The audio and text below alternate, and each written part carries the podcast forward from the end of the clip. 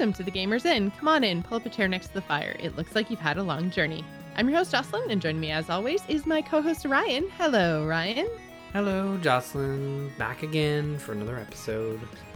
I know. I can't believe it's Tuesday already. We had the long weekend that didn't even really kind of feel like a long weekend. Like, I don't know. Everything's just kind of blending together at this point. is it? Is it? See, this is the thing. I, I, you know, I read a lot of emails. I read a lot of texts. Like, uh, I think a lot of us are, and I feel like I always have to look at the calendar and be like, okay, it's the long weekend. Have a good long weekend. We'll talk soon. Blah blah blah. Um, I swear I put it put came more. super early for us this year too. It was definitely. So- It, it feels like it was a week early. So for those, Yeah. I mean, it's not a holiday in the states. They have they have Memorial Day. They have it? Memorial Day, and I think it's next weekend. I think they're always a weekend after us. So Okay. Yeah, and the thing is, it's it's wild because if you say to someone, "Hope you had a good long weekend," it's like it's like a trick question. It's like, are you trying to catch me? Like, you trying to get me to say I went to the cottage and and and maybe possibly saw someone and and enjoyed a social interaction? I see what you're doing, narc. and I'm like, no, I just want to wish you a happy weekend. Uh, but yeah, I probably will report you. No, I'm just kidding. Um, it's one of those things where I I feel weird because was it a long weekend? I mean, I'm I'm on parental leave, so I'm also not really. I'm, I mean, I don't want to say I'm not working because I am working every day. but your days are weekends, and you're yeah yeah, it's all the same. If it weren't Yeah. honestly, if it weren't for podcasting and having to pay bills, I probably would lose track of what day it is because Yeah. there's really nothing. There's really no, there's no TV anymore. It's all Netflix, right? So yeah, no that's, that's the and thing. dates. There's no more, yeah, like, oh, this is the thing that I do on X night anymore. It just kind of is like, okay, well, tonight I have time to binge eight episodes of insert show here. Yeah. I, I mean, it's wild. Like we, so we have Bell Internet and Television, and we had a package with them for two years, which included home phone. And I said, we're never going to use that. And they're like, oh well, it's part of the package. So we finally got rid of it, and we brought it down, and and then you know our bill went up because that's how it works. And then yeah, I- you get rid of a service and your bill goes up. That makes sense. yeah, it make it makes sense. Like from the Bell Bell's perspectives, like gave us such a screaming deal to sign up, and that's how it works. Like once you're a customer, to them you're in, right? So they can just they can just raise the prices. The only way to get the great prices is to actually leave for a certain amount of time and then come back. But uh, I was I was showing Ashley our our Bell app and saying like there's nothing there's nothing being recorded. There's literally nothing scheduled, and that goes like a month and a half, like six weeks out.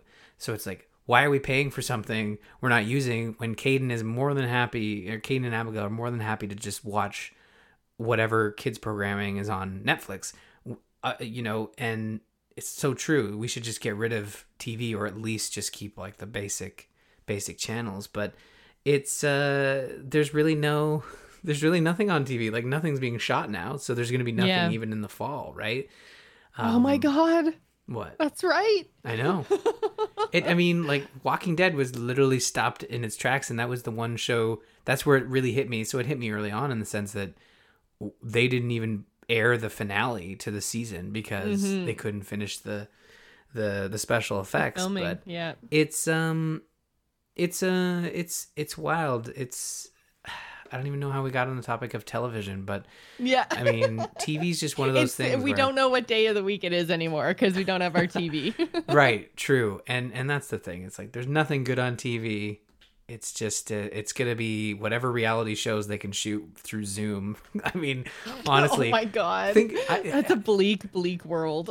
I mean it's it's literally it is the world i was watching ashley watch uh, american idol and I, I I walk through it's like is that skype that's skype I mean, that's just, and that's the thing. Like, literally, these broadcast television shows are doing what we what we used to do, uh, and what a lot of people do, which is video podcasting. And it's kind of funny to to see that happening. Uh, to be honest, I mean, reality shows it works. I mean, uh, for American Idol, at least, I think it worked. I mean, they they got across the finish line. I'm guessing they don't want to ever do that again, but they were in the middle of a middle of, of a a season, competition. yeah. Well, that's like, I mean, um, RuPaul's Drag Race, which is what I watched all the time.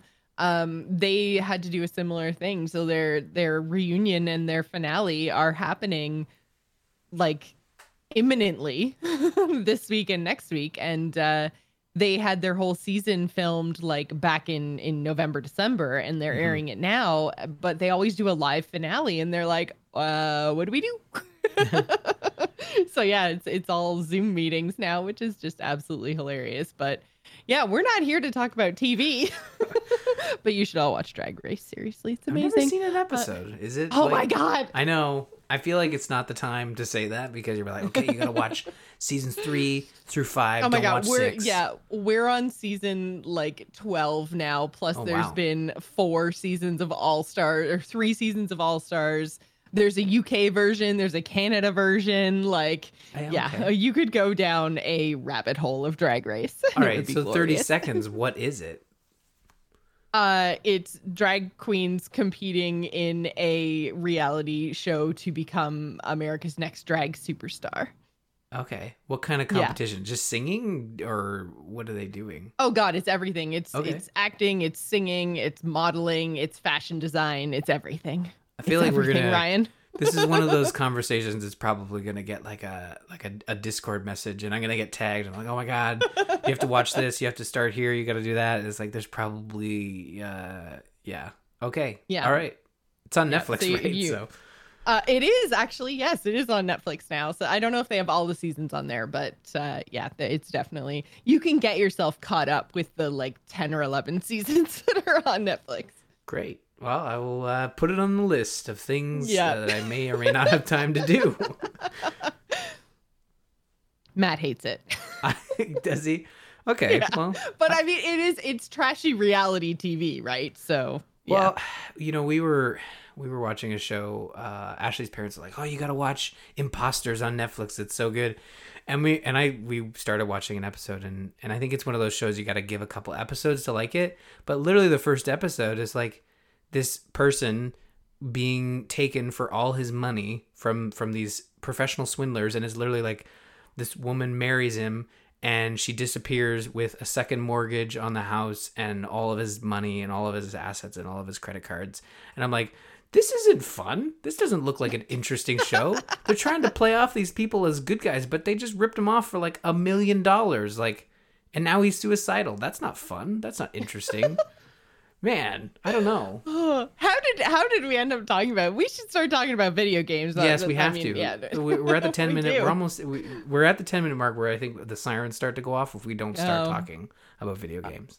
All right. Well, sorry guys. Big apologies. Uh, but yeah. So uh, this week, Ryan, you actually dove into Assassin's Creed Odyssey. So how much further did you get? Because I know we both kind of um, played. Uh, you played more than I did when it when it came out. Um, I kind of I keep going in and then thinking, oh, this is such a big experience, and then just falling off because I'm like, "Ah, I don't have hundred hours to play.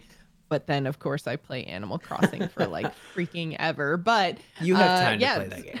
I, I think yes, I definitely have time to play Odyssey. I need to put Animal Crossing down. I think the and and I mean there was a chance there where when you said dove, you could have said eagle dove. You know how you do the whole "Ah," you you dive into the the haystack. uh, true. Yeah. Okay. Yep. so next time, uh, we'll edit that in and post. No, we won't. But um, because I will have to do it. Uh, no, I, I think when it comes to Assassin's Creed Odyssey, I agree with you. Like uh, when I when I started playing it about a year ago, because I didn't pick it up at the be- when it launched. Because when it launched, there was like all these articles about how great it was, and then also a few articles about how hey, if you don't have 100 hours, don't play this because it is one of its greatest criticisms at launch was that it is a lot. Like there's there's a lot to this game. And uh, when when I jumped into it, I knew that going in. So my idea was I'll buy it on sale, I'll play what I can play, and I'll experience what I can experience. And then when I'm ready, I'll jump out. And I did uh, kind of jump out real hard because I think the last I, time I played it was over a year ago. Um, and the reason I went back to it is because of the Valhalla announcement. So Assassin's Creed Valhalla coming out uh, at the end of this year, and it's Vikings and all that fun stuff. Um, so I'm looking forward to it. But I was like, you know what, I want to scratch that itch right now. So I booted uh, Assassin's Creed Odyssey back up, and it is it is one of those experiences where when you jump back in, you're very clearly having to uh, learn how to how to ride that bike again, right?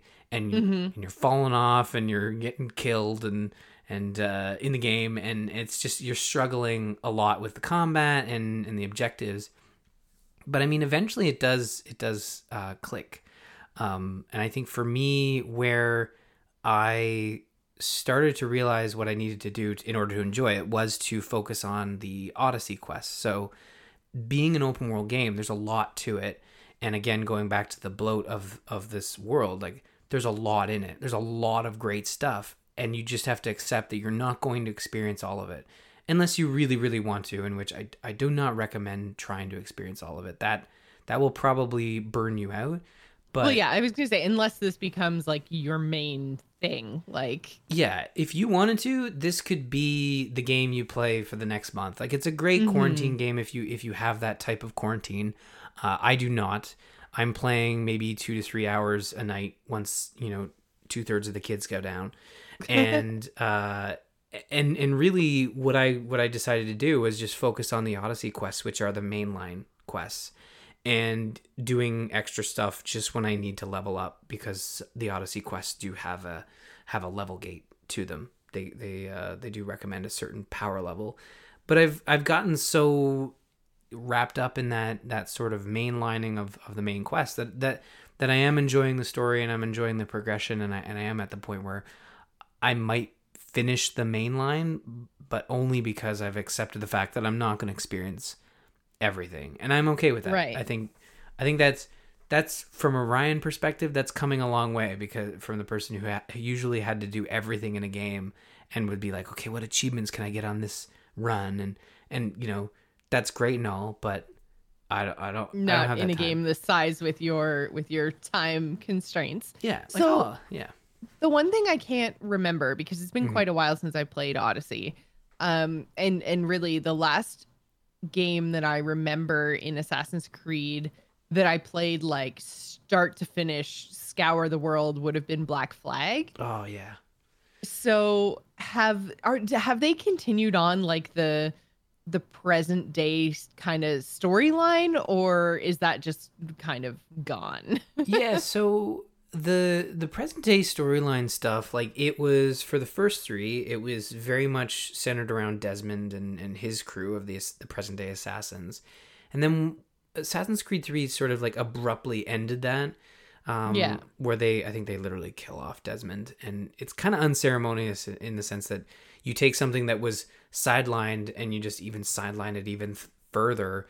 And then after those games you sort of you play the Abstergo side, uh, where you're at a game developer and you're being mm-hmm. contacted by the assassins, which was really cool and a great way to kind of keep it in there, but also be like, hey, it's meta.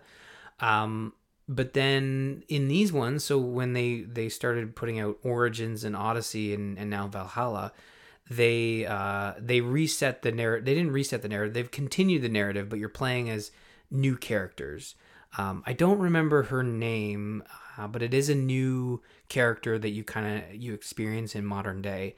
Um, I played a little bit of Origins, and you're very much um, you're tr- you're seeking out real world locations. So you're actually, I believe, in Egypt uh, as this playable character in modern day, and you're trying to. Um, usually, you're trying. I think you're trying to find like an artifact. So you're experiencing these memories, so you can try to find that artifact before you know the bad guys find it. Um, and that is the same thing in Odyssey, where you are very much on location. You're traveling to locations as you're experiencing these memories to try to um, find an object of power or whatever MacGuffin is is present in this one. Um, so it's still there. It's very like it's very much just push the stick forward and navigate and explore a little bit. There's no combat. Um, it's really just you literally moving the character through the story. Uh, so it's it's very it very much doesn't impact it. Um, it doesn't impact your enjoyment, and when it does pop up, it's it's very much for story reasons. Like you'll make a discovery as Cassandra, and then that'll kick you out to the main line, and and the character's like, oh my gosh, we found it, the right spear of whatever, and you go forward. Five minutes later, you're you're back to wrecking shit in Greece. it's not right. a big deal. it's uh but yeah, other than that, like I I am still pushing through it. Uh, I'm really I am really enjoying it. It's it's kind of getting to the point where I probably will um, probably will burn out. But I'm really enjoying the characters, and and again, like from the perspective of choosing your character at the beginning of the game, whether you can play as uh, Cassandra or Alexios, the the male or female uh, main character. Cassandra is definitely the the one to play as. Like uh, Alexios kind of comes off as a bit stale to me, but uh, Cassandra seems to just play really well in that world with all the other characters that you're interacting with. So I really enjoyed that choice, and um, yeah, it's it's very much what what we know of or what most people know of Greece. You know, like you know Athens, Sparta, you know, just all 300 Leonidas. It's really great stuff. it's really Yeah. good. I mean, you can kick dudes off cliffs. Like, what more could you want? Like, they brought back the boat combat, which is super fun. Mm, nice. Um, so like from from from playing Black Flag, like I think, I think if if and the reason you know I wanted to talk about it is because I think if you if, if you watch the Assassin's Creed Valhalla trailer and you're like, man, I really want to play that, and I want to I want a taste of it right now. I want a taste of this new Assassin's Creed style.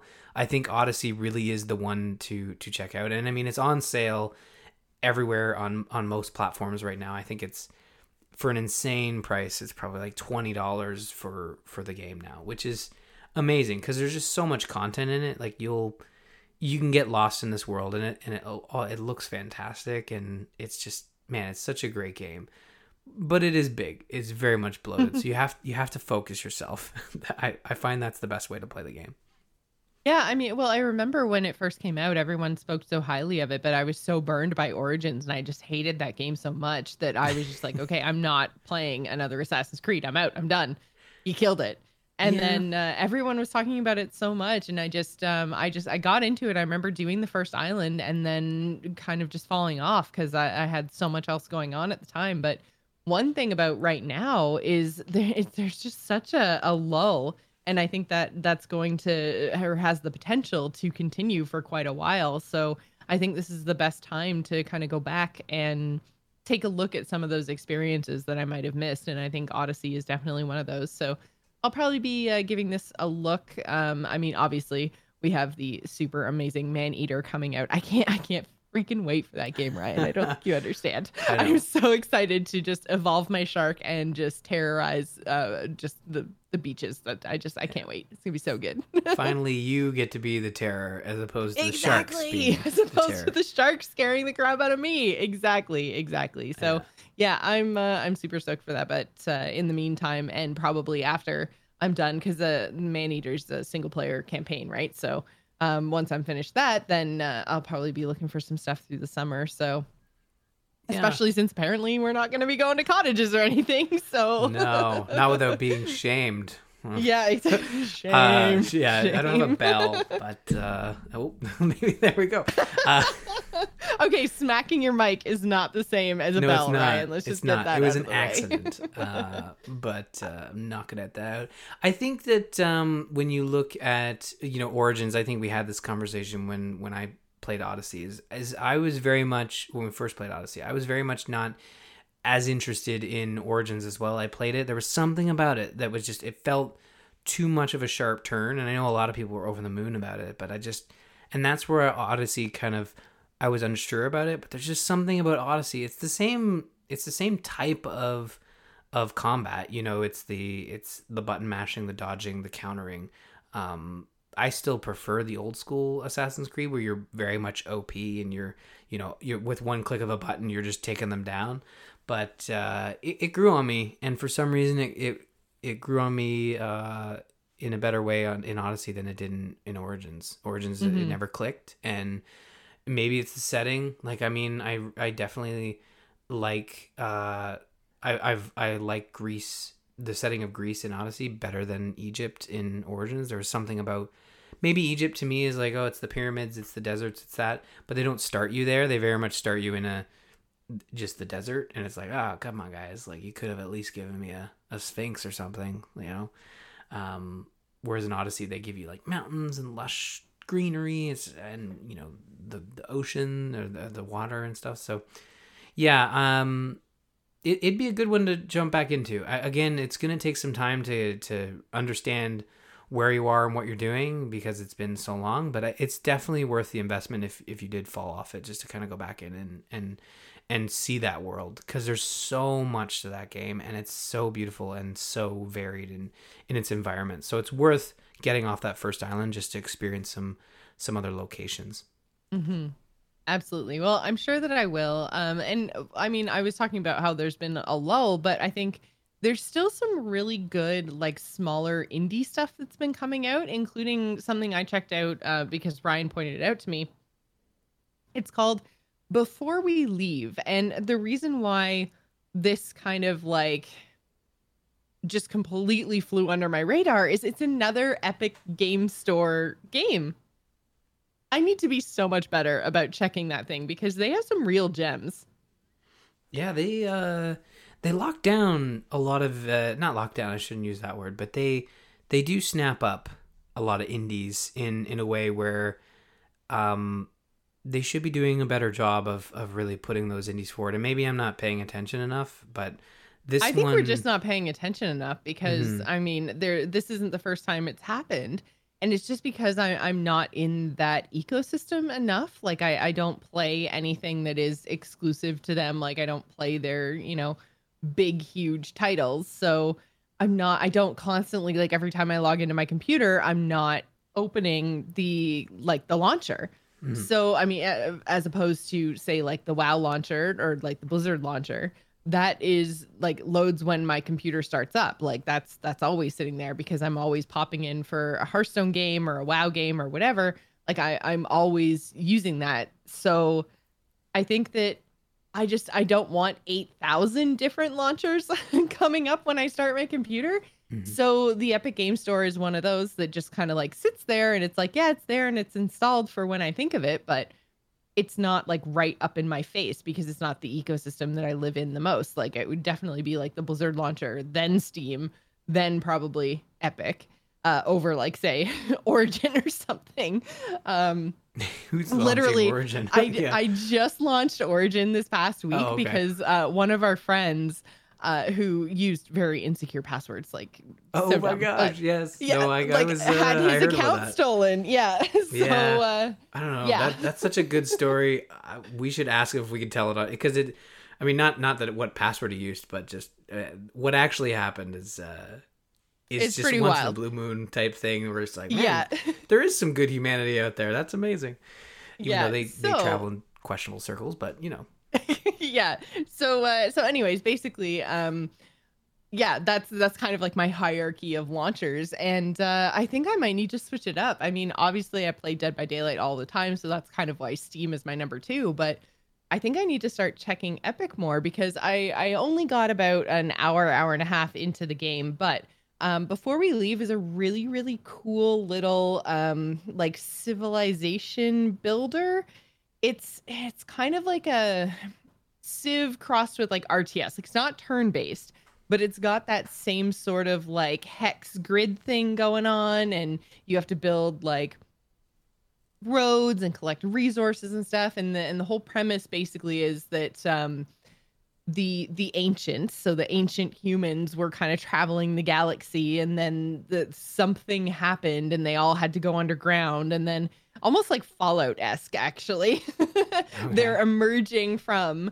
these like bunkers hundreds of years after whatever the catastrophe was to the point that they don't even remember what it was and then you have to kind of like rebuild society so there's this element of like discovering ancient ruins and then getting technology that's like iron smelting, right? Mm-hmm. Stuff that like we know how to do, but the those humans don't know how to do, I guess. so uh, so it has the sort of like technology research tree. Um, it's got some exploration. Like once you restore a ship, then you can start sailing around the planet, which is um probably one of the coolest visuals that I've real that I've seen in the game so far because kind of like the the fog of war is basically the tiles are just like floating in space. So then as you kind of start exploring outwards and you would be instead of like removing a fog, all of the tiles kind of float up out of nowhere and just like appear to form this like sphere. So you're playing on instead of like in Civ, which is technically like a circumnavigable world, um, but you don't ever, ever actually like see the sphere. But in this game, before we leave, the visual of like looking at the world like it's a globe, like it's a ball, and Mm. being able to like spin the whole thing and seeing how your islands kind of connect to each other and stuff.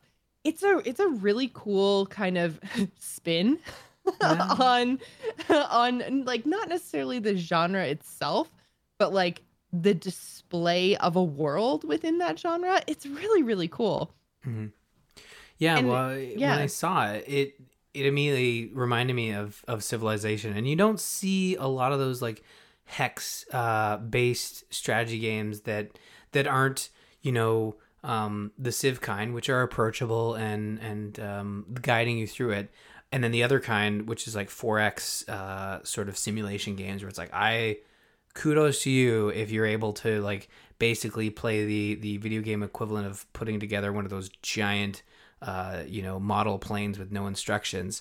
Um whereas this game very much when i saw it i was like okay this is uh this seems like it could be a a, a highly polished sort of exploration simplistic um exploration game. And it's the price was right as well. I think i think on the epic game store with your coupon it probably brought it down to gosh next I to think I- nothing Yeah, I think I paid seven or eight bucks because Yeah. I had the the coupon. So it's it's somewhere around the the twenty five dollar mark. Um, yeah it's 20 in Canada. It's twenty two dollars, so it probably is just high enough to make it over the threshold uh, to use the coupon. And you should have Mhm. gotten another coupon as well just by buying it. But yeah, like 20 22 dollars Canadian, so probably I would imagine like I don't know, eighteen bucks American. Yeah, maybe fifteen. Uh, Like honestly, yeah, I don't know. I don't even know what the what the exchange rate is now that Why- they're actually acting on. But uh, but yeah, so it's. I would suggest definitely play the tutorial because the tutorial makes it seem easy okay.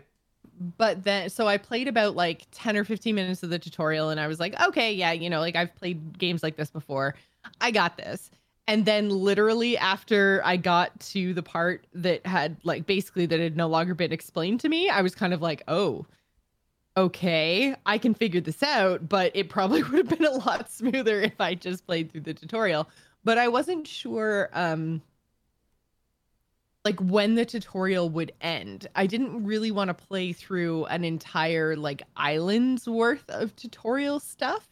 Um I I really wanted to to dive into my own sort of game, but then I was thinking about it later and I'm like who cares if it's the tutorial?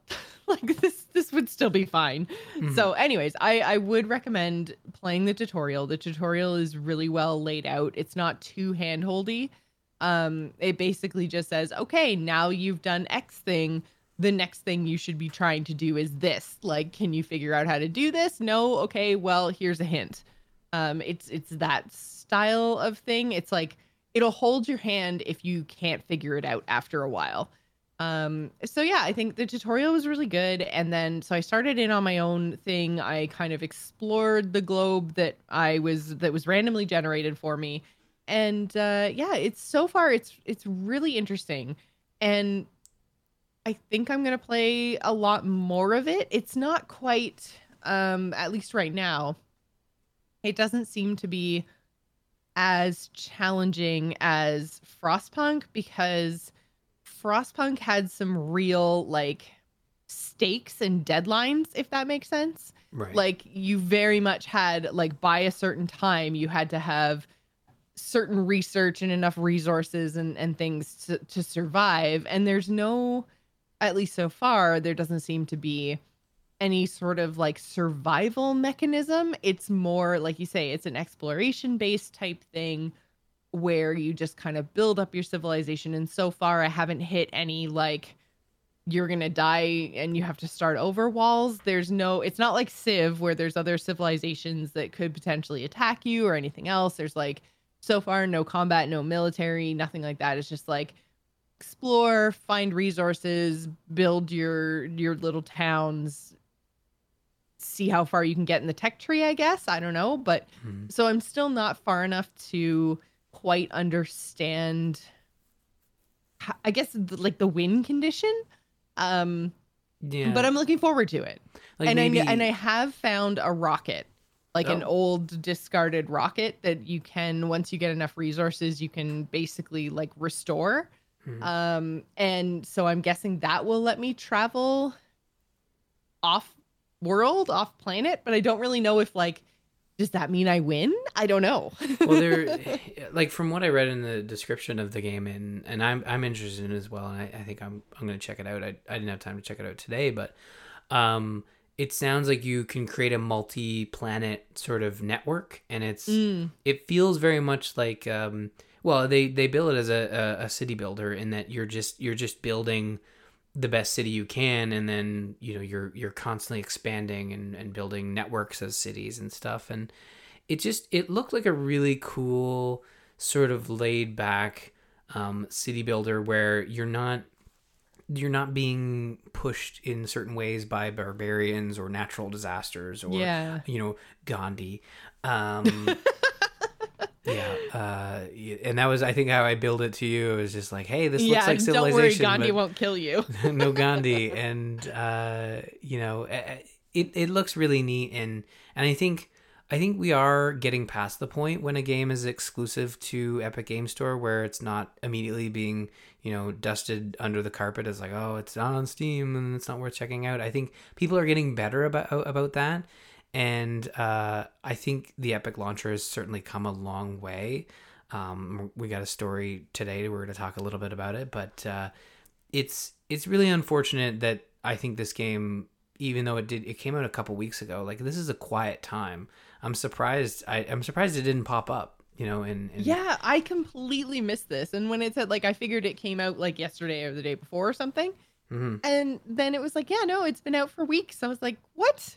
Like, how did I miss this? And I think it's just because, like I said, I'm not living in the Epic ecosystem. And I think it's probably time to change that because there's some really interesting, really cool, and fun experiences that are going on um, over on the Epic side of things right now. So I think, uh, yeah, it's it's definitely worth checking out. So again, that's called Before We Leave. And uh, it's available right now over on the Epic Game Store. And Ryan, you had something about Animal Crossing that you wanted to talk about, right? Yeah, so quickly, uh, uh, with our Animal Crossing Gamers Inn channel, there was a discussion. I think this morning, uh, Valerie wanted to put together a. I guess they have these catalog parties where uh, you get a bunch of people to bring some of their rarest items to someone's um, island, and then they drop them on the ground, and it's it's kind of like a. I, I made it. I said it's like kind of like sounded like a Tupperware exchange party, but really what you're doing is you're just it's more like a, a, a flea market, but no one's like taking your stuff. You're just kind of like taking turns looking at it, and um, but it- but yeah. so basically, what happens in in Animal Crossing is Mhm. that um, any item that you've ever had in your inventory, you can then go and buy from Nook Shopping. So the the little like ATM thing in your resident services has this giant catalog of everything that you've ever owned or like Oh, okay. possessed. So the idea is that if everyone comes to one place and drops all their items, then I could go and pick up like your stuff and Val's stuff and everything else and then just drop it again and then go back to my island and then you can order it through Nook shopping. So it's a way to kind of like exchange different colors of things or, you know, Mm. like different items that people might not have. Uh, so yeah, that's it sounds like that's what Val's organizing. Yeah, so Friday, so this Friday, May 22nd, just in case people are, are listening to this a little later, uh, we're going to be doing it uh, Eastern Time, 7 p.m. to 10 p.m. on Val's Island. And the best way to learn how to uh, uh, get over to her island is to go to the Discord and go to the Animal Crossing channel, and we'll probably be all in there talking about it. And I guess the idea is to bring your, your best and rarest items. Um, this is a safe place, no one's going to steal anything. Uh, I hope. you know, that's the first thing that came to mind. Is like, I mean, I don't have anything that I truly like cherish uh, in Animal Crossing. Like, uh, if someone were to come by and, but I got some. You know, I, I think I've got uh, some pretty cool bathroom stuff. Like, It's not very often you find a toilet in this game uh, or a bathtub. Oh my but- god, Matt has been making fun of me for months because he's like, "Are you done pooping in your in your bidet yet?" I'm like, "Leave me alone." Because he literally, I was like, the only thing I have is a do-it-yourself recipe for a golden toilet that would use all the golden nuggets that I have. I'm not making a golden toilet. You'd be pretty boss though. I mean, you'd have That's a true. golden yeah, toilet. that's that's kind of a flex. Yeah. uh, I mean, so yeah, I mean, if you have a golden toilet, uh, bring it on over, I guess. Um, but yeah, just I guess we're gonna bring our rarest items. We'll probably just hang out and and uh, pick stuff up and drop stuff off, and I don't know. It's gonna be uh, it's gonna be a lot of fun. I'm looking forward to it. Yeah, yeah, it sounds great. I didn't realize this was happening. I hadn't uh, looked in the Animal Crossing Discord Yeah, today. So it was literally just I am. set up Oh my god, Ryan! I am. I am so far down the flower rabbit hole. Really? It's Okay. ridiculous. Yeah, I've been trying to crossbreed and make my blue roses, and man, it's a process. When you're when you're not time traveling, it takes so long. Okay, it's ridiculous. I but, and but that's yeah, one of those so things I haven't gotten into. Maybe is there like a is there like a flower party or something? Is that a thing? I don't know. Maybe that could totally be a thing. I'm not sure. Well, I'll have to look into it. I bet I could probably organize it. But Okay, uh, we'll do anyway, our catalog so- party, then we'll do our flower yeah, party. then we'll figure out. Yeah, we'll, maybe I'll maybe I'll bring some flowers to the to the catalog party. We'll see. Oh. uh, so wanted to say a thank you to our May patron Matthew P. Thank you so much for going to Patreon.com/slash The Gamers Inn to support the show. We very much appreciate it. That brings us to the news section this week. So if you guys missed it, you should definitely check out the YouTube video that is going to be in our show notes. It was the Unreal Five or Unreal Engine Five was revealed, and uh, I was I was really impressed. Now we should say like this isn't an actual this isn't like gameplay footage, but it's essentially a tech demo running on the PlayStation 5, right? Yeah. Yeah, so it's uh and there are some some techies in that are listeners in, in, in our Discord and it was discussed a little bit when it when it did go live.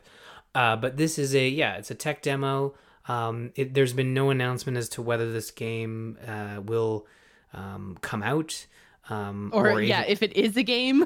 or if it is a game in development. It really what it was. It was put together to show off the the new parts of the Unreal Engine 5 that are going to show off like they talked about a specific lighting system and a specific texturing system and there's a bunch of other stuff in there obviously as as an engine. And uh, this is running real time on the PlayStation 5 so the first sort of look at what true next gen could look like on next gen hardware and and really our first look at, at anything PlayStation 5 really outside of you know a, a hardware nut talking to a you know mystery science theater audience but uh it's it was um it, it was uh, to me it was it was mind-blowing. It, it looked it looked uh really great and i know we have to manage our expectations as this is a tech demo but um when they said they were using you know cinematic quality assets to texture the rocks of of the you know this this cavern the cave thing. The yeah, cave, that yeah. she was working her way through. And that it reminded me a lot of Tomb Raider, a lot of the Mhm. things that they decided to use. Like you say, were, you know, traversing rocks, um, going into like old ruins and finding very intricate statues Mhm. um and and using like magic effects and stuff the the portal thing that she kind of comes upon at the end looked amazing and so uh, but i was totally blown uh, blown away by like the cavern and the rocks that you're talking about like i thought at first that it was like real like real life kind of footage Mhm. when they were just showing like the rocks and the and the cave walls and stuff and then i was like and then it kind of like backed up and showed like the video game character and i was like whoa this is some next level stuff but again like it is worth pointing out that it is a tech demo right so Yeah. there's going to be a very big difference between making something that runs for 10 to 15 minutes worth of playtime versus an actual and is built in order to show off what the engine can do versus you know the the kind of resources that teams will have when building a video game like they're not going to be able to to sink that much time and detail necessarily into everything that we're going to see, particularly at the beginning of the generation, but it was still a very, very cool view of what could be coming. Yeah, I th- I think it really shows off uh, the the the possibilities of of what games are going to look like halfway through this next generation. I mean, when you think about um, the launch of the PS4 and the Xbox One, and you look at those games, and then you look at what we're getting now, or even what we were getting a couple years ago with God of War and and Spider Man, um, those games, in my mind, would have been unheard of uh, at the beginning of the generation. I think, right. you know, yeah. we were we were happy to have our cross gen Black Flag, and and uh, that was that was the PlayStation Four. You know. Oh my Uh, god, was it? Oh yes. man. yeah and and and it's uh it's one of those things where you look at this and and i think it's really important to understand like this is going to be possible at some point in probably three years it's not something we're gonna i don't think it's something we're going to see this fall um obviously we haven't seen what um what what these falls uh, this fall's game lineup is going to look like but you know this engine is going to be available to developers uh, late 2021 the first game that's going to launch with it is is fortnite of course. And uh, this isn't just next gen consoles. Unreal engine 5 is going to be compatible with uh, obviously pc uh, playstation 5 and xbox series x but also uh, ps4 xbox one and nintendo switch uh, as well as iOS and Android. So this is an this is a, an engine just like Unreal Engine 4 that is targeting many platforms, and uh, it's it's only going to be great for developers to be able to, you know, if they can utilize the engine the way the tech uh, demo is showing, you could get some really cool looking experience. Like I want to play that game. Um, I hope they make it. Yeah, I mean, it, it's kind of funny because it almost looked like, I mean, it was like in-game footage Mhm. in terms of, uh, you know, a, an actual person moving a character around, sort of thing. Eh, But it looked like the kind of quality we might expect out of like an in-game cinematic, I guess, Mhm. where you know, like. As soon as you move into those cinematic portions, then you know everything is controlled, the lighting is all controlled, like it, it's a cinematic, right? Mhm. But it was like constantly moving around as a character through a cinematic, which was uh, just a level of quality that was kind of mind blowing. that the way the way they so the way they can render that light uh, from her Mhm. hands just was like and that's th- this is what next the next generation needed in terms of announcements was to show maybe not what's coming in the fall but what's possible years down the line because i think we have to remember that you know uh, consoles last longer than ever uh, you know when we were in the gamecube and the xbox days we knew the generation would last four to five years and we would be on to the next next box but when you look at the 360 onto the Xbox One and and the PS4, those generations have lasted longer and longer. So and they've been able to you know squeeze more and more out of out of those uh, out of those systems. So I mean, I'm I'm this is exciting for me because I wasn't planning to buy these systems at launch, but I know wow I'm probably gonna buy one eventually when a game like yeah, that. like by the time you're ready, they're going to be Mhm. hitting these type of benchmarks, and it's really going to make a difference. Yeah, and I mean, you and I, we don't know that for a fact in the sense that like maybe there's going to be games. I'm not holding my breath, but maybe there are going to be games coming out, you know, this fall or early spring that that come close to this. I don't think it's going to be this because, like you said, it's very much a tailored thing.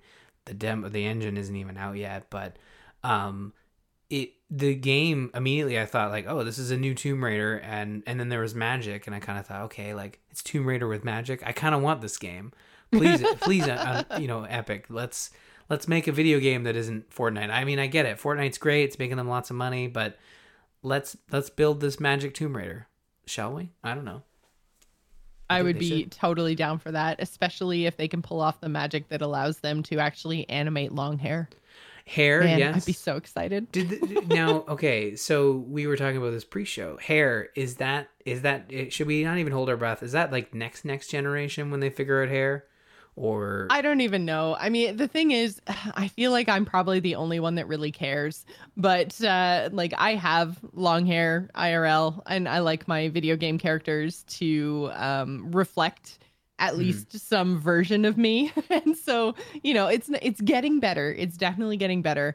But I mean, uh, it's usually uh, maybe not the last thing that they do, but it's definitely a low priority because it to properly render a full head of long hair male or female without you know ponytails and braids and all the rest of it i mean that is a lot of computing power. And it's like really? Would you rather like perfectly flowing locks or would you rather super amazing combat moves and cool sparkly magic effects? Like everyone else is going to pick the cool sparkly magical effect you know and Ah. meanwhile i'm here watching my my character's single braid going oh I think here's the thing. Here's my prediction. I think this generation we get a game uh, that that puts hair first. You know, yeah Like, you know, hair. it'll hair be is- called like hairstylist simulator or something I don't know. Like, I mean, maybe, uh, maybe it's not even next generation. Maybe it's Bayonetta three that just like, okay, guys, we're Mm. figuring out hair. Hair is a, an important part. i was gonna Uh, say her weapon is her hair right It is. It is her hair. is it also her clothes is It- it her it clothes her hair yeah, okay yeah. it's weird. Don't like let's not focus on the fact that when you know just, like the first game when it came out, she her hair was her weapon and also her clothes, and uh, you know when she didn't attack, her hair would leave, so her clothes would leave, and then in the second one, uh, it was it was published by Nintendo, so they kind of like they kind of like they were like moved- you gotta you gotta keep your hair closed you gotta you gotta keep your hair closed, your clothes and I hair mean, i don't know at the very least, like maybe have some strategic placement a little better. But I think in in Bayonetta two, they actually gave her less hair. They gave her like a, a like a chop cut. Like I, I don't know the actual phrase, but in the first one, Chop cut she- well, you know what? Like it's one of those like uh like short. It's a short haircut. I don't know what it's called, but um in the first A one she had cut? I guess I don't know a pixie cut. I, I, don't, I guess yes, probably probably a pixie cut. So in the second one, they they got rid of her hair, so they never had to render it while she was just running around. It was just it was a it was a it was a pixie cut, as you say. So maybe in Bayonetta three, they they give her back her her long hair. But this is the thing. I think there was a I think I was watching a Pixar thing where they were talking about um it, I think it's Brave brave where they, yeah where they talked about hair and it's and this is the reason hair is so hard to do because even if you automate a lot of those systems there's still going to be a lot of you know clipping or your armor is going to clip through the hair the hair is going to clip through your shoulders in cinematics and gameplay and it's just it's so much easier to just make it a a, a, solid object that just moves around things right? And, and maybe Mhm. sometimes clips but but i think i think this generation i think we're going to get a character based game where it's you know uh, it's your your uh you know what's the the Aloy uh, horizon. It's your horizon zero dawn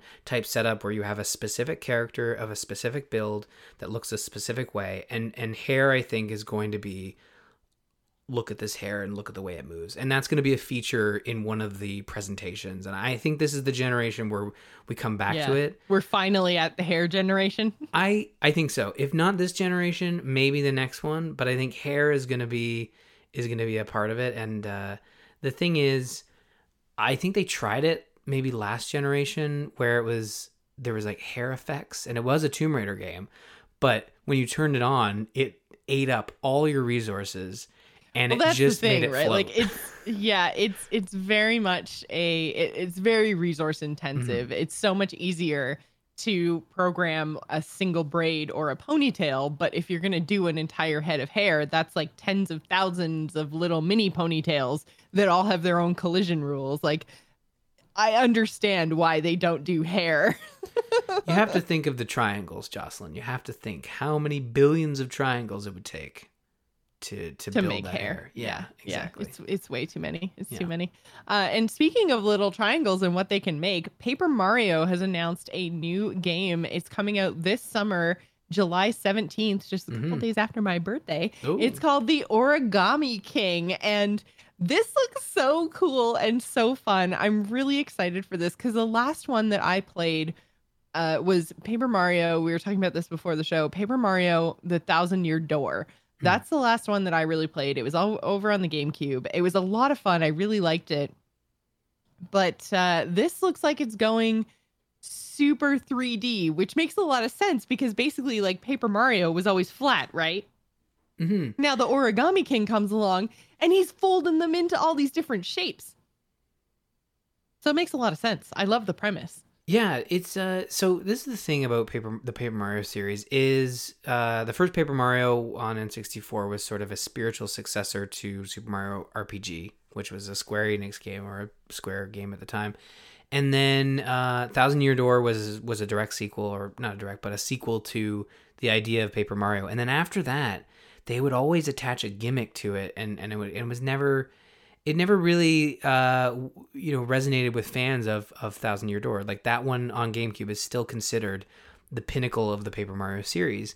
And you know they did a sticker one, they did a color splash one on the Wii U, and it just never really had the same feel. But this one, even though I they feel are like anything that was on the Wii U, it was just like bound to fail, right? Like Uh, yeah, maybe. that I mean, console just well, I mean the console just didn't have enough like market saturation, Mhm. right? So so any game that they did over there was kind of just bound to do poorly because Well- they just didn't have the the system numbers. Exactly. Like even if it was a great game, and then we've seen some great Wii U games get ported to other systems, including the Switch. But uh, it you know even even though it was on the Wii U and it couldn't be attributed to that, I think it would still it's just it was missing the RPG elements that people really strive for. And um, I don't know if it's mostly rumors or the fact that you can kind of glean it from the trailer, but this very much feels like more of an RPG flavor of Paper Mario, even though they have the gimmick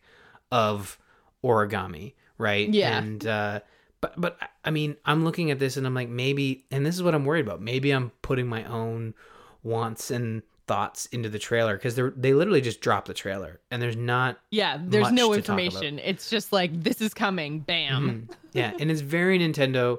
And there's been talk about how Nintendo isn't going to have a Nintendo Direct. They're just going to drop these trailers randomly, and it's like, how how are these other companies going to, you know, deal with this in the sense like they could be walking through, you know, we're going to announce our big thing today, and suddenly they step on a Nintendo landmine. It's like, oh, a new Mario game, great. Well, I guess we got to delay our announcement because everyone's talking about Paper Mario. Um, Honestly, like I kind of love it. yeah, I I love just knowing like okay, there's a Paper Mario coming. We don't have any more information. It's just a trailer. Like you're in or you're out. Like I- kind of love that we don't have a 45 minute deep dive into the Origami King. Like we have a trailer. You're in or you're out. Go. Like Yeah. it's coming in a couple months. I'm in. The fact that it's coming out July too. seventeenth is just it's wild and uh you know, we, we talked about this pre-show. The seventeenth, the reason it, it also might sound familiar is also Ghost of Tsushima is coming out that day, and they had a twenty minute presentation on that game, and uh, that twenty minute presentation showed a little bit more about the game, and I was like, oh, this could be interesting. It's essentially Assassin's Creed, uh, but in Japan Samurais. yeah, samurais. And I mean, I'm not a big samurai person. I've never really seen a samurai movie. Um, I appreciate folks who who love that stuff, and that game's probably for them. But when I found out it's coming out on the same day, I'm like, oh well, yeah, I'm probably gonna get Paper Mario. you know, um, even if Ghost of Tsushima is like, oh man, it's amazing. It's just that game also looks like a like- lot. I don't know. Part of me, uh, like, is seeing how excited I am now. Obviously, because this is like not necessarily a a sequel, but it's another entry into an already proven franchise. hmm But games that feel like they have to do 8000 presentations and show me so many minutes of gameplay and and have all of these different outlets play their game 8000 times and you know like it just it's like do you have no faith in your product or your marketing team like can you not sell me in 2 minutes or less like why do you need to feel or why do you feel like you need to convince me Mhm. that this game is worth my time like Paper Mario comes out and it's like the just super bold, confident move, right? Like, here's our trailer. You get no info. You're either in or you're out. Let's go. and, you know, Nintendo's just like, bam. And like, mic drop walks away and doesn't care because Yeah. they know that like people are going to buy it. It's going to be a great game. They're super stoked about it. Whereas like some other companies, like the bigger these presentations get, the more I'm just like, are you worried I'm not going to give you the time of day if you don't show me your whole game ahead of time? Like, yes, it's like movie trailers, right? It's like the the movie looks great when you show me a 30 second teaser, and then all of a sudden, from the time you release your 30 second teaser to the time the movie comes out, you've released like 20 minutes of your movie through your freaking trailers, and mm. nothing is surprising anymore. well, and I mean, you you nailed it yes, these these companies are worried you're not going to see enough of their game or come across the right snippet to make you you push yourself over that edge and buy it. And I think um, when you look at the trend of how things have gone, remember back in E3 when Nintendo said, We're not going to do a press conference, we're going to do a video. And everyone was like, Oh, that's crazy. Nintendo going down the drain. And I mean, we probably even talked about it on this show and now everyone's doing the Nintendo Direct and not just because of this global pandemic like it was also before this happened Sony was doing state of the play uh, Xbox was doing inside Xbox and they're still not doing it as well as Nintendo. I did. love that you know all, all the names of the things. I'm like Sony was doing the thing and Xbox I too. Mean, it's I mean I, I you you pay so much attention. I pay attention to those things, and I mean probably giving those companies far more you know screen time with their not as great as Nintendo Direct uh, things, but the the thing is like now Nintendo's evolved into this this new uh, way of doing marketing where it's like yeah some games we're just gonna like drop and announce and we don't care. Like we're just gonna put it up there and we're not even gonna like in case you missed it you know I see why M you know however the acronym goes you know they they didn't I don't as far as I know they didn't do that. They just posted it and we're like yeah also here's the website. Boom. Like I, I I don't think Sony or Microsoft have the confidence to do that and it and you know you could attribute it to the fact that they have a new console coming out and but these games like Ghost of Tsushima those are that's a PS4 game and to put out a 18 minute video is like I don't know it just it kind of it explained a lot more about the game but almost to the point where I was like, mm, I don't know if I kind of want to play it. It seems like there's a lot here, and um, it's also very Assassin's Creedy. It's very open worldy, where it's huge, Breath of the Wild, vast, uh, follow the wind type stuff. And I'm like, okay, uh, I'm I think I'm good, but people are probably digging it. I don't know. Uh, it's but hard like, to say. If you're the if you're the, it sounds like you're the person. It's like they're mm. doing a lot of this stuff for the person that needs a lot of convincing, and I don't I just I don't know. It's like they're spending so many resources on someone like you that's, you know, like 80% sure they're not going to buy this title. And it's like they're spending so much time and energy trying to convince you to get it while like spoiling stuff for people that are legit excited and going to buy it no matter what, right? Like I don't know. Yeah, I don't know if the it's hard to say. Like it's almost it's almost like that game. You know, remember when Days Gone was coming out? Uh, mm-hmm. It wasn't getting a lot of press, and a lot of people were worried about that. And it, it's kind of you're damned if you do and you're damned if you don't, right? Where Days Gone sort of just they had a couple trailers and then they they launched it, and there wasn't a lot of fanfare to it, and it ended up being, you know, a game that we very much enjoyed, but uh, there just wasn't a lot of this attention given to it. And, Which I actually loved because mm. I saw the first trailer for that and they showed like I was it the sawmill or was it a barn or so I can't remember. Anyways, they showed like some building mm. and a horde coming at the building and like the main characters kind of working their way up to the roof and I was just like, man, fast zombies that run in packs that you have to try to like use your environment strategically to avoid and to kill like that's so interesting and mm-hmm. i was sold and i bought the game and i loved it like I don't know. I just yeah. I don't know. I, yeah. I'm on the I'm on the stop giving us so much information, stop wasting so much money on on all of these different marketing things because yeah, you're either sold on the game or you're not. I think a lot of developers would love to follow the movie model where they outline here's the movies or here's the games coming out over the next five years and then but they don't show you anything until six months before it comes out. Like there's a couple of magazine shots there but then there's the trailer there's like two trailers and then the movie comes out. Like i think that's what they'd rather have. A lot of developers would rather have that. Like the secrecy kind of like kills it a little bit like it just puts too much pressure on it but then the over uh, exposure of a product um, can also probably weigh heavily on a on a creator, but also an audience as well. Like, could you imagine? I mean, you you kind of get it with movies, but not to the extent you get with video games, where they are showing you every system of uh, that's happening in the game and it, you, you have an option you don't have to watch it but if you're really mm-hmm. a fan of those and you want to you're excited that's the only way you get to ex, you get to experience the game until it's out but i mean personally like announce the game when you're working on it like say yeah breath of the wild 2 it, we're working on it great give me a taste of it i'm awesome that's awesome but don't don't tease I'm it. awesome. yeah, I'm like I'm awesome. I'm doing. Give me I'm, a taste of it. I'm awesome. yeah, I'm, I'm doing well. But then like and i like that nintendo's doing this at least so far is that they've given us that that taste. They confirmed it's it's in development. We we know what it's gonna sort of it is a direct sequel but then they probably won't drop a trailer until uh until it's six months out you know or even a year. But i i much yeah. prefer that that model yeah, yeah, me too. But I yeah, we'll have to see. I'm personally stoked for the Origami King. It's going to be a lot of fun, I think, and I'm looking forward to uh to talking about it in the summer. Yeah, summer releases. There's some there's some big stuff coming out, so it, it's mm-hmm. going to be a good time. Uh, one last story for you guys this week: the Epic Game Store is offering a refund for recent purchases that then go on sale. Now, is this an automatic thing, or is this something you have to like go and apply for? So uh, it looks like um, this new function because we we do have a, a, the mega sale going on. So if you did purchase something in the last week or so, uh, it's probably on sale now. Uh, but this article shows it's an automated system, and it wasn't announced, but uh, it, there was an email this person got, and it's a partial refund. So automated system that if you buy something in the store and then it goes on sale later, you will get the partial refund automatically.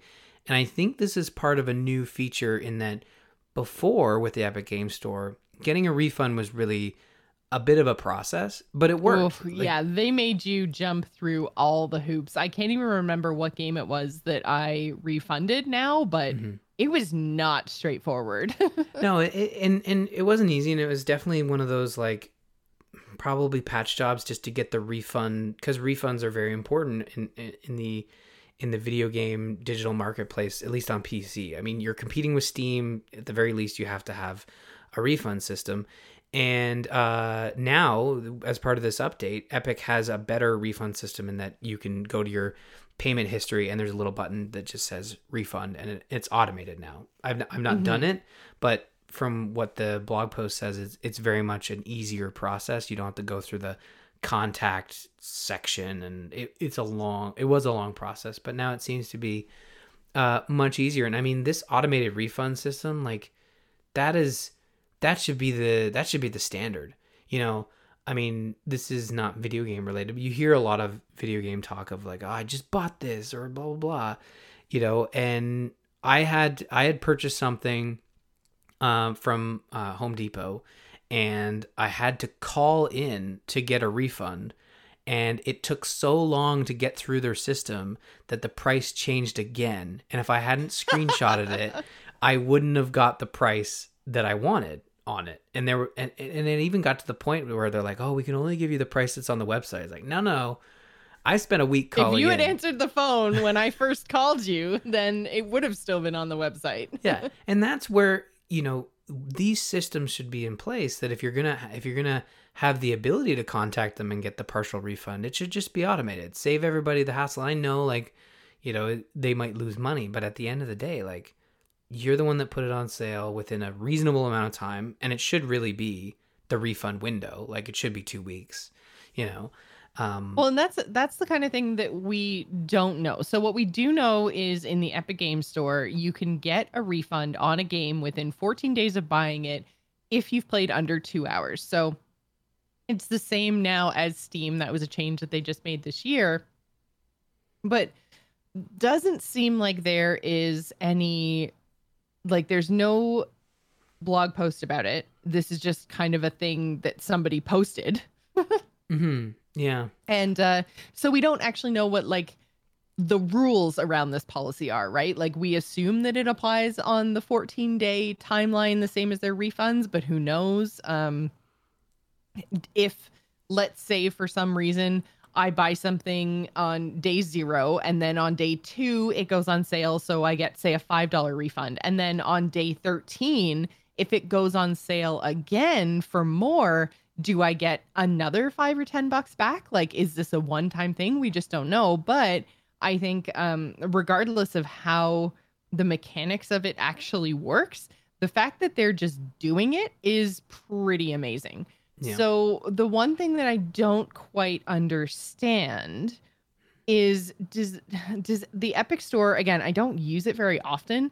Do they have a like a balance in any way? Like are they just are they putting like money in like your Steam wallet or like your Battle.net balance the way that other launchers do or are they just like giving you a $5 PayPal refund? And I- then what's the what's like the the threshold for that? Like are they refunding 35 cents or do you have to hit, you know, two, three, four, five dollars? Like how how big do these refunds have to be? Yeah, I, I'm not sure uh, how big the the refunds should be. I mean, you know, Amazon will do price protection, and and it is it, it is Because that's basically what this is, right? Price price protection or purchase protection, one whatever name you want to give it. I think so. Yeah, it is. It is what that. It is what we're dealing with here, and I think, um, it's. Uh, I think it, there is no epic balance, from my understanding, but uh, you it just probably goes back onto whatever you bought the game on, and and I mean, um, I guess yeah, just so hope that it credit card or yeah, or, or, PayPal, PayPal, or yeah. whatever. Yeah. But in terms of you know what the threshold has to be, like, I mean, if it's automated, it might just do it to the nearest. It might do it as it triggers after a dollar change, maybe. I mean, with most of these sales, I- I'm sure if it goes on sale, you're looking at fifteen to fifty percent off, something like that. So it's probably significant to a certain extent. And I mean, honestly, you you could contact them to get the difference if it was fifty cents. Like you have that right as a consumer when it comes to price protection and I mean, the Epic Game Store has been very consumer and developer focused, so it's not surprising to see them do this. And this is why competition is good because Steam might look at this and be like, well, shit, we got to do this too, right? Because they are competitors. And, Mhm. and, uh, you know, Steam made those changes. I think, I don't know if the changes were as great um, as what Epic was doing in terms of developer deals. But Steam did make changes to the way they did their their licensing and and storefront for developers. Um, I think they changed the way profits work. I don't know, but I know they made changes after Epic came onto the scene and started shaking things up. Um, Mhm. Well, and I mean, and and the the competition goes both ways, right? Like this isn't just Epic putting pressure on Steam. Epic also talked about you know how they're going to be supporting mods and achievements Mhm. coming soon. So I mean, they're they're kind of like putting pressure on each other, and again, like the competition is good for both sides. So I mean, I hope Steam does move forward with something like this because. I mean, God, it's happened so many times that I've been like, okay, I'm finally gonna buy this, and then like I wake up the next day, oh man, Yeah, no, for sure. I, I, I like, I like the Epic launcher. Um, I don't peruse the store as much as I do going through Steam. Uh, Steam is still yeah, the I think I have. but- Yeah, I have yet to actively choose to buy something on the Epic Store instead of the Steam Store when all other, I guess, uh, all other things being equal. I, I haven't chosen the Epic Store over the Steam Store just because, again, I don't have it open all the time, right? So I'll see something on the Steam Store and be like, oh, cool, that looks great. And then I'll buy it. Um, oh, I think it was, oh, there, it must have been one of the games that we played that was also on the Game Pass. Oh, it was Ori. It was Ori. That was the thing yeah. that I that I got through the Epic Game Store that I ended up uh, returning because I actually had it on Game Pass. That was the thing. yeah, I think uh, I think when it comes like Steam is still my preferred because I think that's where I have the the largest friend network. Um, yeah, if but- it's if it's anything that's uh, potentially has multiplayer, I would still choose Steam because that's just where everybody always is. But I think that that's uh, that's slowly changing. I, I mean, I also like saving money. I'm at the point where, sorry, I'm, I, I'm the kind of person that likes spending less money on the same product. So if if for I'm some pretty reason sure everybody does. It's just how much how much are you Man. willing to to do? I I I think uh, you're right. A lot of people are, but some people are just you know that will blindly you know, go to a specific platform because they just that's their platform. And that, and you know that's, what? That's literally me. You're describing me. I feel both seen and attacked at the same time. Wait a minute. You just said that's most people who want to spend less money, and then I said, well, there are people who just blindly don't want to. Oh yeah, have- I know I'm not most people. Okay, I, I just right. I I will do whatever is easiest right in front of me, which most of the time is Steam. I Uh, know. Well. I just said I bought Ori when I had it on Game Pass. Okay. Game Pass isn't always in my face. I do not comparison shop. I'm oh terrible. man, I am all like I'm all over it. Uh, and that's what that's literally where you know you go full circle. Like before before you leave that one that game, the only reason I knew of it is because I was kind of like, oh, I want to dig through these sales and see if there's anything I'm missing. And and uh, even the the mega sale with the coupon and and the way they're doing free games, it's it honestly feels like you know a, a, a you know a paranoid person could say like okay yeah they're giving you free games and coupons and mega sales now but just wait just wait just like okay maybe I mean, we'll see steam never did it like so maybe epic will be fine i don't know it does seem weird that they're giving away a lot of this stuff but uh i mean it's yeah you gotta shop around man I know. I know. I'll I'll be better, Ryan. I'm sorry. Can we still be friends? yeah i mean you're gonna buy maneater on on epic and i think everyone's gonna be fine with that i think it's All right, exclusive to excellent. epic so It is, yeah. oh man, I can't wait to be a crazy shark. It's gonna be so good. Uh, we will talk about that next week. But until then, you guys can hit us up on the Discord. Like Ryan said, uh, there's a lot of Animal Crossing uh, talk going on there. So if you are interested in doing the uh, catalog party, all the information can be found on our Discord. It's bit.ly slash TGI Discord. Uh, otherwise, you can follow us on Twitter. You can find me, Jocelyn Joss Plays. Ryan is our Murphy. And don't forget to follow the show at The Gamers Inn. You can also visit us on the web at gamersinnpodcast.com. Thanks for staying at The Gamers Inn. Remember, tune in next week. Bye, everybody. bye everyone